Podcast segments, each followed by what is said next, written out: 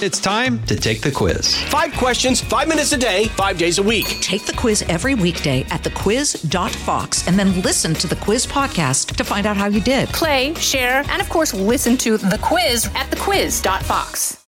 Fox on Tech. Ever leave your wallet in the seat back pocket when you leave the plane after it lands, or maybe at the TSA checkpoint when you were struggling to put your shoes and your belt back on? Americans lose a million items a year at airports.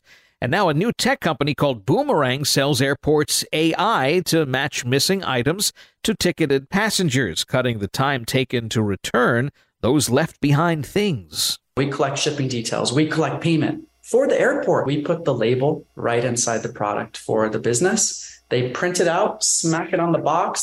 Skylar Logston is Boomerang's CEO. The platform is already working at two international airports, and they're talking with many more. And now that airports are quickly adopting the technology, other businesses could follow suit, like stadiums and ride shares. Replacing all the stuff we lose costs Americans three billion each year.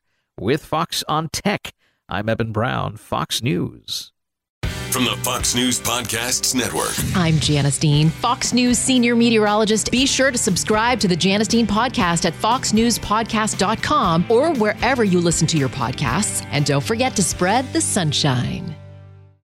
Listen to Fox News podcast shows ad-free on Fox News Podcast Plus, on Apple Podcast, Amazon Music with your Prime membership, or follow wherever you get your podcasts.